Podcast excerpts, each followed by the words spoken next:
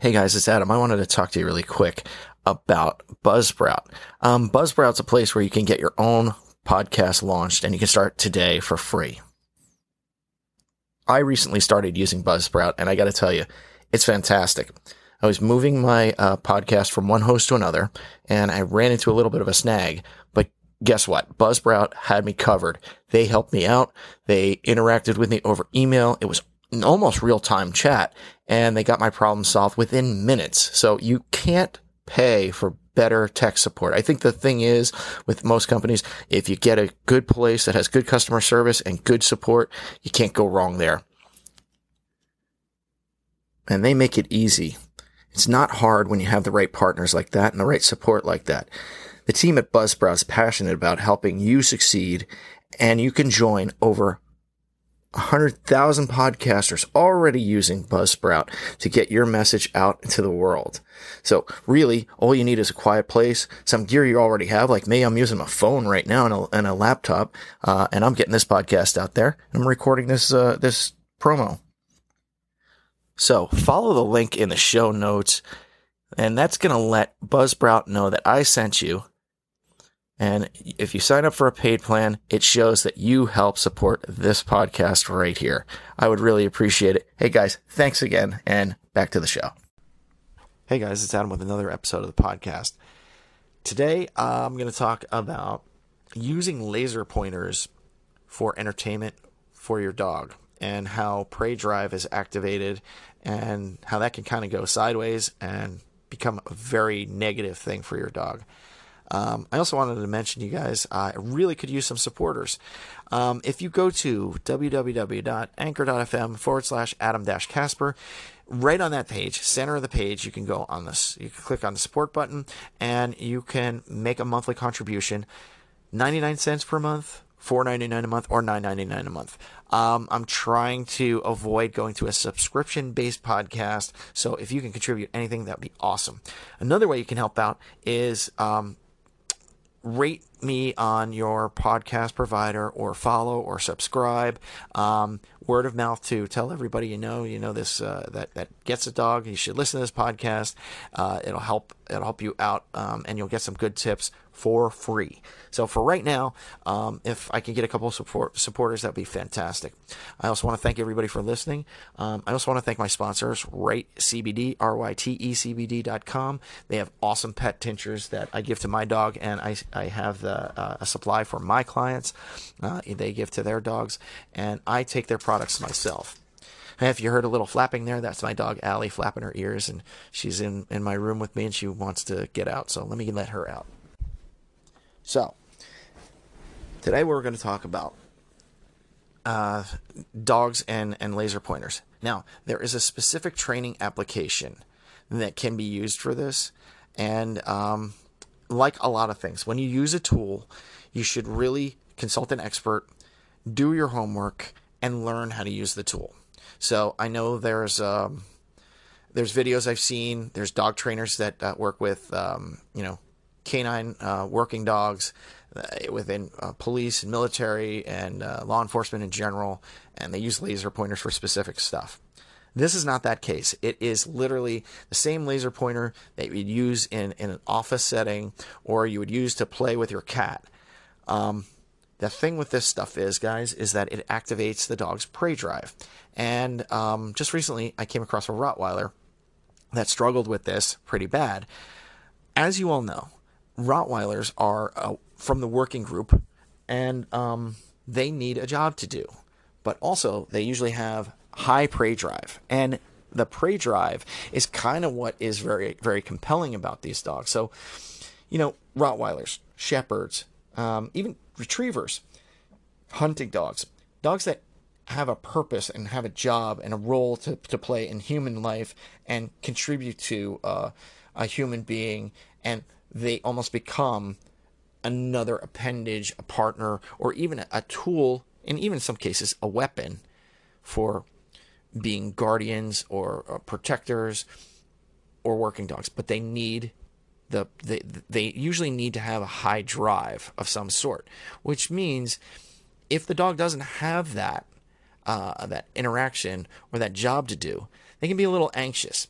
But then you add on to the fact that um, this laser pointer enter- enters in the equation, something happens, and this is what I'm going to describe to you that had happened with the with this dog and another one. And funny enough, they were both Rottweilers. And unfortunately, there's nothing really funny about it. Uh, the Rottweiler I'm talking about, uh, female, the family was uh, very loving, uh, big family. They all adore this dog, so it wasn't a cruel thing. They weren't mocking the dog, but they would use the laser pointer to entertain the dog. So the dog would chase the little uh, laser dot, and then when it would get close to something, they would shut it off and then put it away. The dog would maintain a, a high level of vigilance, and um, over time started becoming a little bit depressed but also started to exhibit some weird behavior So um, they have a very, very nice big window in in their um, family room where they have all their sitting, uh, their, their couches and, and, and chairs and stuff, and their nice entertainment system. And anytime a car would drive past at a certain time of day, the reflection off of the car's windows would reflect on the ceiling or on the walls and go across the room. So this would send this dog chasing that in addition, over time, and they continued to play with the, the laser pointer uh, during evenings and stuff like that because they figured, hey, it's an easy toy. I can stick it in my pocket. The dog gets wound up. They run. The dog runs around. It'll wear her out, and it'll be fine. Well, the the the actual side effect of that was the dog became obsessed with moving shadows. The dog became obsessed with reflections. The dog became obsessed with prey that disappears and it, the dog became very depressed and frustrated and was starting to be reactive and, and reactive in the sense that the dog was so adamant so sure that it wanted to find the, the where this prey that the laser dot disappeared to it was trying to go through the walls. It was trying to dig through doors or the floor. And then it like i said it spawned off all these other things. So a reflection off of somebody's jewelry or wristwatch that would be something the dog would obsess over. Uh, reflections coming through the window from from cars going by you name it. And then outdoors the dog could even be underneath a shady tree on a uh, on a on a sunny day and the shadows that would move as the wind would blow through the, the the leaves in the tree, that movement would make the dog obsess. Likewise, the dog started really, really chasing after prey, kids on moving bicycles or skateboards or anything like that. So it really became this big problem. So, how do you contend with that? Well, the one thing I, I, I thought of was first of all, you, that activity has to cease. So, if you know anyone that that plays with their dog with a laser pointer I would encourage you to stop them. Now, it's just been my experience that I had two very, very great family dogs that almost were ruined by this, and they became very obsessive. The dog I'm referring to that I just finished training, she's much, much better. And how we got through this was redirecting the dog into behaviors that mimic play and prey drive at the same time. So, what did that look like? First of all, you guys know one of my favorite commands to do is recall. And I, I use a command that I call touch, where I, I want the dog to ignore what they're doing, come over to me at high speed, enthusiastically, and touch my hand with their nose. And then I can reward them. I can praise them. I can, I can give them a, a food reward. I can give them attention. And then I can redirect them into doing something else because I've I've engaged with them at that point.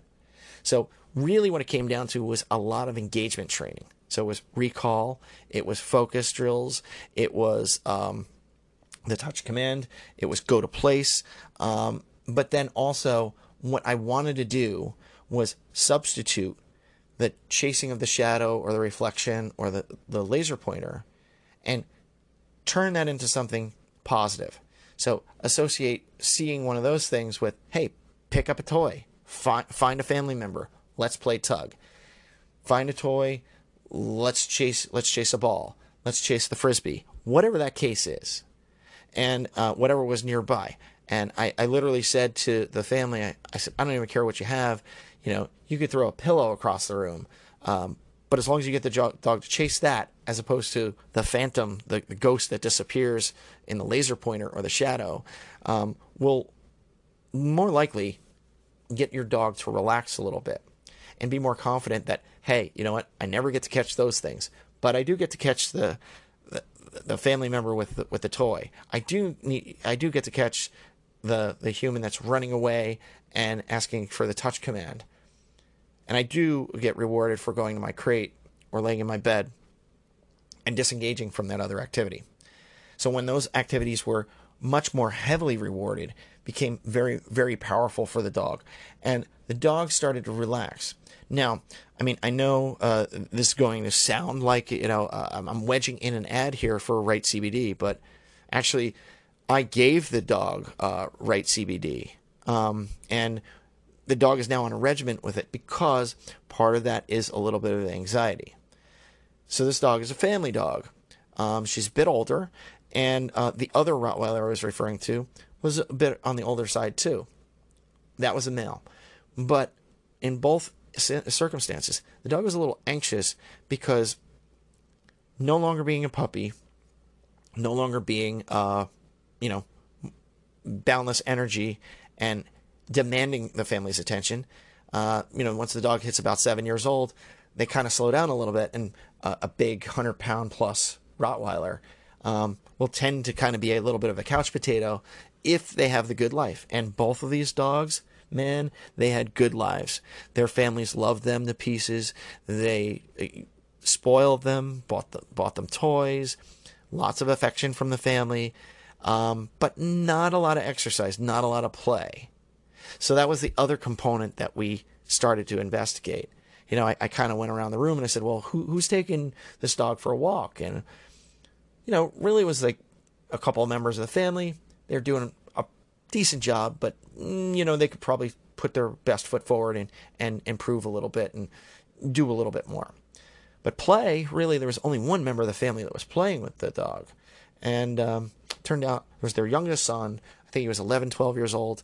And uh, he took uh, took up a lot of this and started doing the training. He did the touch command. He did go to plays. Um, I taught him how to use tug appropriately. Um, he played uh, fetch and, and did retrieval games. And then we also did uh, a scent based game where uh, when she would start to get anxious, you'd redirect her and set up a couple of uh, uh, party cups around the house with, with food underneath it and have her sniff around and find where the where the treat was. All in all, guys, you take that behavior, um, that seeking prey, finding prey, capturing prey, chasing prey, killing prey, eating prey, all that stuff. If we could satiate components of that behavior and replace those with playful and, and engagement with human beings, the dog could perhaps weigh out the situation and use uh, a level of conditioning where that that doesn't affect me very well. And that's environmental. I, I could disregard that.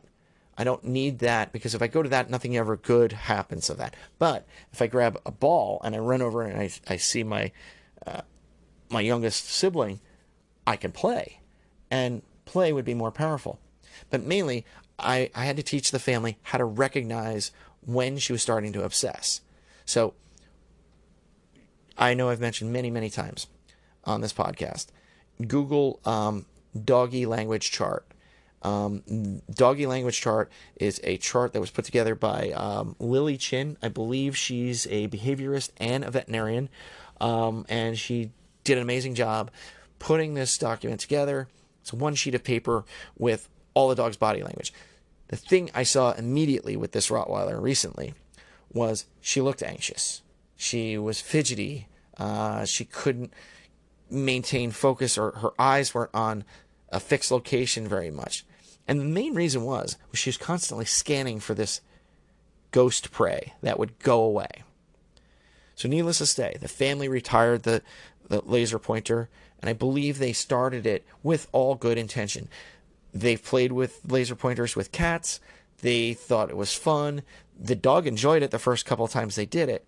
But then when they continued to do it, they realized, okay, well, now we've gone beyond something nice and novel and, and a play thing. Now we've gone to obsession. Now the dog is fixated and obsessing over stuff that isn't there, and now is becoming really unraveled um, from a mental perspective and becoming very unsure of her environment and uh, very frustrated. So this was one way. So again, treating the dog, we had to kind of go back to basics. Let's do some basic obedience training. Let's get engagement going with the dog. So how do you, how do you do some engagement? Recall is an excellent way to start. Play is another way to do that. So we did we did touch commands, we did go to place commands, we did the, the typical sit down, stay, come, all that stuff. We uh, we instituted a new exercise program. We changed the dog's diet a little bit. We supplemented with CBD. Now the the family was very concerned that the dog was going to have to go to the vet and be put on some heavy sedatives. I have the feeling that they had that discussion with the vet and maybe even went to the vet for an appointment. Perhaps they got a prescription. Now, this is unknown to me, but I think they might have been going down this road before they contacted me. As it turned out, they contacted me because um, of a former coworker of mine. Uh, before I was a full-time dog trainer uh, several years ago, I, I always worked for a uh, wireless telecom IT firm, and um, one of my colleagues became became friends with the the client that are now my clients, the people that are now my clients, and uh, he was like, "Yeah, listen, there's only uh, one guy. I know that's a dog trainer, but you know, apparently, uh, he thought I could fix the problem."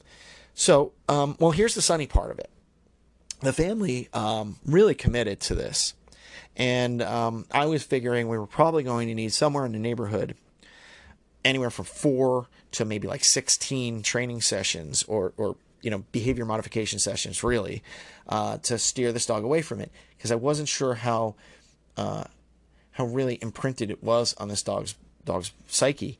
And seeing her the first time, it was uh, it was shocking. It was really shocking. They actually had to put up barriers around uh, certain portions of the house because uh, reflections commonly go there, and the dog would chase and actually go through the drywall, um, or they she was about to, and was also starting to damage uh, property. But more importantly, she was going to injure herself. So again, I'm going to say this again. Please, please, please, if you know anybody that plays with a laser pointer with their dog, discourage them. There is a real syndrome uh, that you can Google. The definition of this is actually called laser pointer syndrome, or LPS it's uh, and I'm reading right from from Google. Um, it's uh, a detrimental OCD type behavior that stems from the compulsive chasing of reflections, lights, and shadows. The AKC reveals that laser usage leads to this behavior due to a dog's frustration, anxiety, and confusion about the unattainable red dot. Now, I peeled this back a little bit further. It's not about the unattainable red dot. It's about the fact that the dog is hardwired to be a predator. And when they cannot capture the prey, even in a simulated sense, they become very despondent. They become anxious, frustrated, confused, lost. Think about it, lost. You know, if if a if, if a if a if a greyhound can't run anymore, they're going to have a hard time with that. If uh, you know if they're confined 24/7, they're going to have a problem with that. You know, if if a tiger can't hunt and actually capture, kill, and, and consume its prey, and it lives in a zoo, you see them. They they pace obsessively, or they they're lackadaisical, and the signs of depression and anxiety are very evident. If you come across a dog like this, you're gonna see it. But you know, I'm just looking around uh, just on the web, and lots of different web pages mention this, and the AKC really puts a highlight on it and says, you know, really, it's it triggers a dog prey drive, just like I said. They want to chase it, and it's an unending game with no closure. That's a direct quote from the AKC. I mean, I said the same thing to my clients without really looking at that in the first place. I know that that could be frustrating. As it is, some dogs will be frustrated about never being able to catch or, cap, capture the darn squirrels in their yard. They run out in the yard and the the squirrel goes up the, the telephone line or up the side of a house or up up a tree, and the dog can't get at it. So that's frustrating. But uh, the fact that this this thing disappears, boy, was really really pro- problematic. So um, in place of that, engagement games, um, prey related games. You know, let let the dog satiate some of that. Let the dog chase and capture something. Let the dog eat something when they get there. Let the dog play with something. Let the dog simulate a kill. Grab, you know, grab a dummy, grab a, a, a rope toy, shake it, kill it, drop it, repeat. Run away. Have the dog chase that. Grab it, shake, back and forth, release, repeat. Keep going with that. Have the dog retrieve a ball, retrieve a frisbee, whatever that is. But the important thing is to capture that moment, knowing when the dog's looking at the reflection or looking at the shadow, and redirect them in that spot. You know, come to me, touch my hand, sit, let's play, get a toy, let's go, and steer this dog as hard as you can into this other behavior that's positive, that the dog is rewarded by. So, you know, I know I've gone this over, gone over this lots of times on, on the podcast, but it's important to mention. What are the dog's rewards? What are they looking for? They're looking for attention. They're looking for affection. Uh, they're looking for praise. They're looking for engagement. They're looking for rewards. What kind of those all those things I just mentioned are rewards to a degree. Food-based reward. But hey, in this instance, you have a working dog, play. Get the dog to move. Get the dog to think about the next thing. Get the dog to think about the thing that they, they, they can achieve. And let that dog win. Let that dog in tug. Pull, pull, pull, pull, and you release. And at that critical moment when you release, step backwards or run back a couple feet, you'll have the dog re engage with you. I've seen lots of videos with uh, dog trainers teaching engagement, and that's one of the primary ways they do it, and that's the way I do it too. You want the dog to chase you and push that treat right in your hand. You want the dog to, you know, want to continue to engage. But you, you really want them to disengage from this destructive behavior. So, guys, that's about all I have at this. If you have a chance, again, go to your podcast provider, follow, subscribe, like, do all that stuff for me. That'd be great. Go to www.anchor.fm forward slash Adam dash Casper and become a sponsor. 99 cents a month. Not going to kill anybody, but I'm trying to keep this going. I'm trying to keep this going without going to subscription based. Um, I just got a new client today uh, that listened to the podcast and thinks that you know this is very valuable. Um, please share, recommend uh, this podcast to other people. And don't forget, go to rytecbd.com, and that's R Y T E C B D.com. Get yourself some gummies, get some tincture for you and your family, help out with your inflammation, your stress, your anxiety, help out your dog. You know, this dog I was referring to, this, this Rottweiler, just in this podcast episode, is on CBD from Ryte CBD. It's working out very well, and they are thrilled the last thing I didn't tell you guys was we had at, we had scheduled eight training sessions, behavior modification sessions, whatever you want to call it, and we only got through three of them because it's done. The dog is better, and the family knows how to maintain this. So it's a great success story.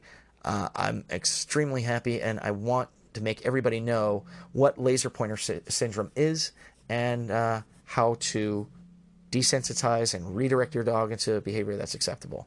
Anyway, that's all I have for you guys. Please be well, take care, uh, wash your hands, um, take your vitamins, and hey guys, cheers. Thank you.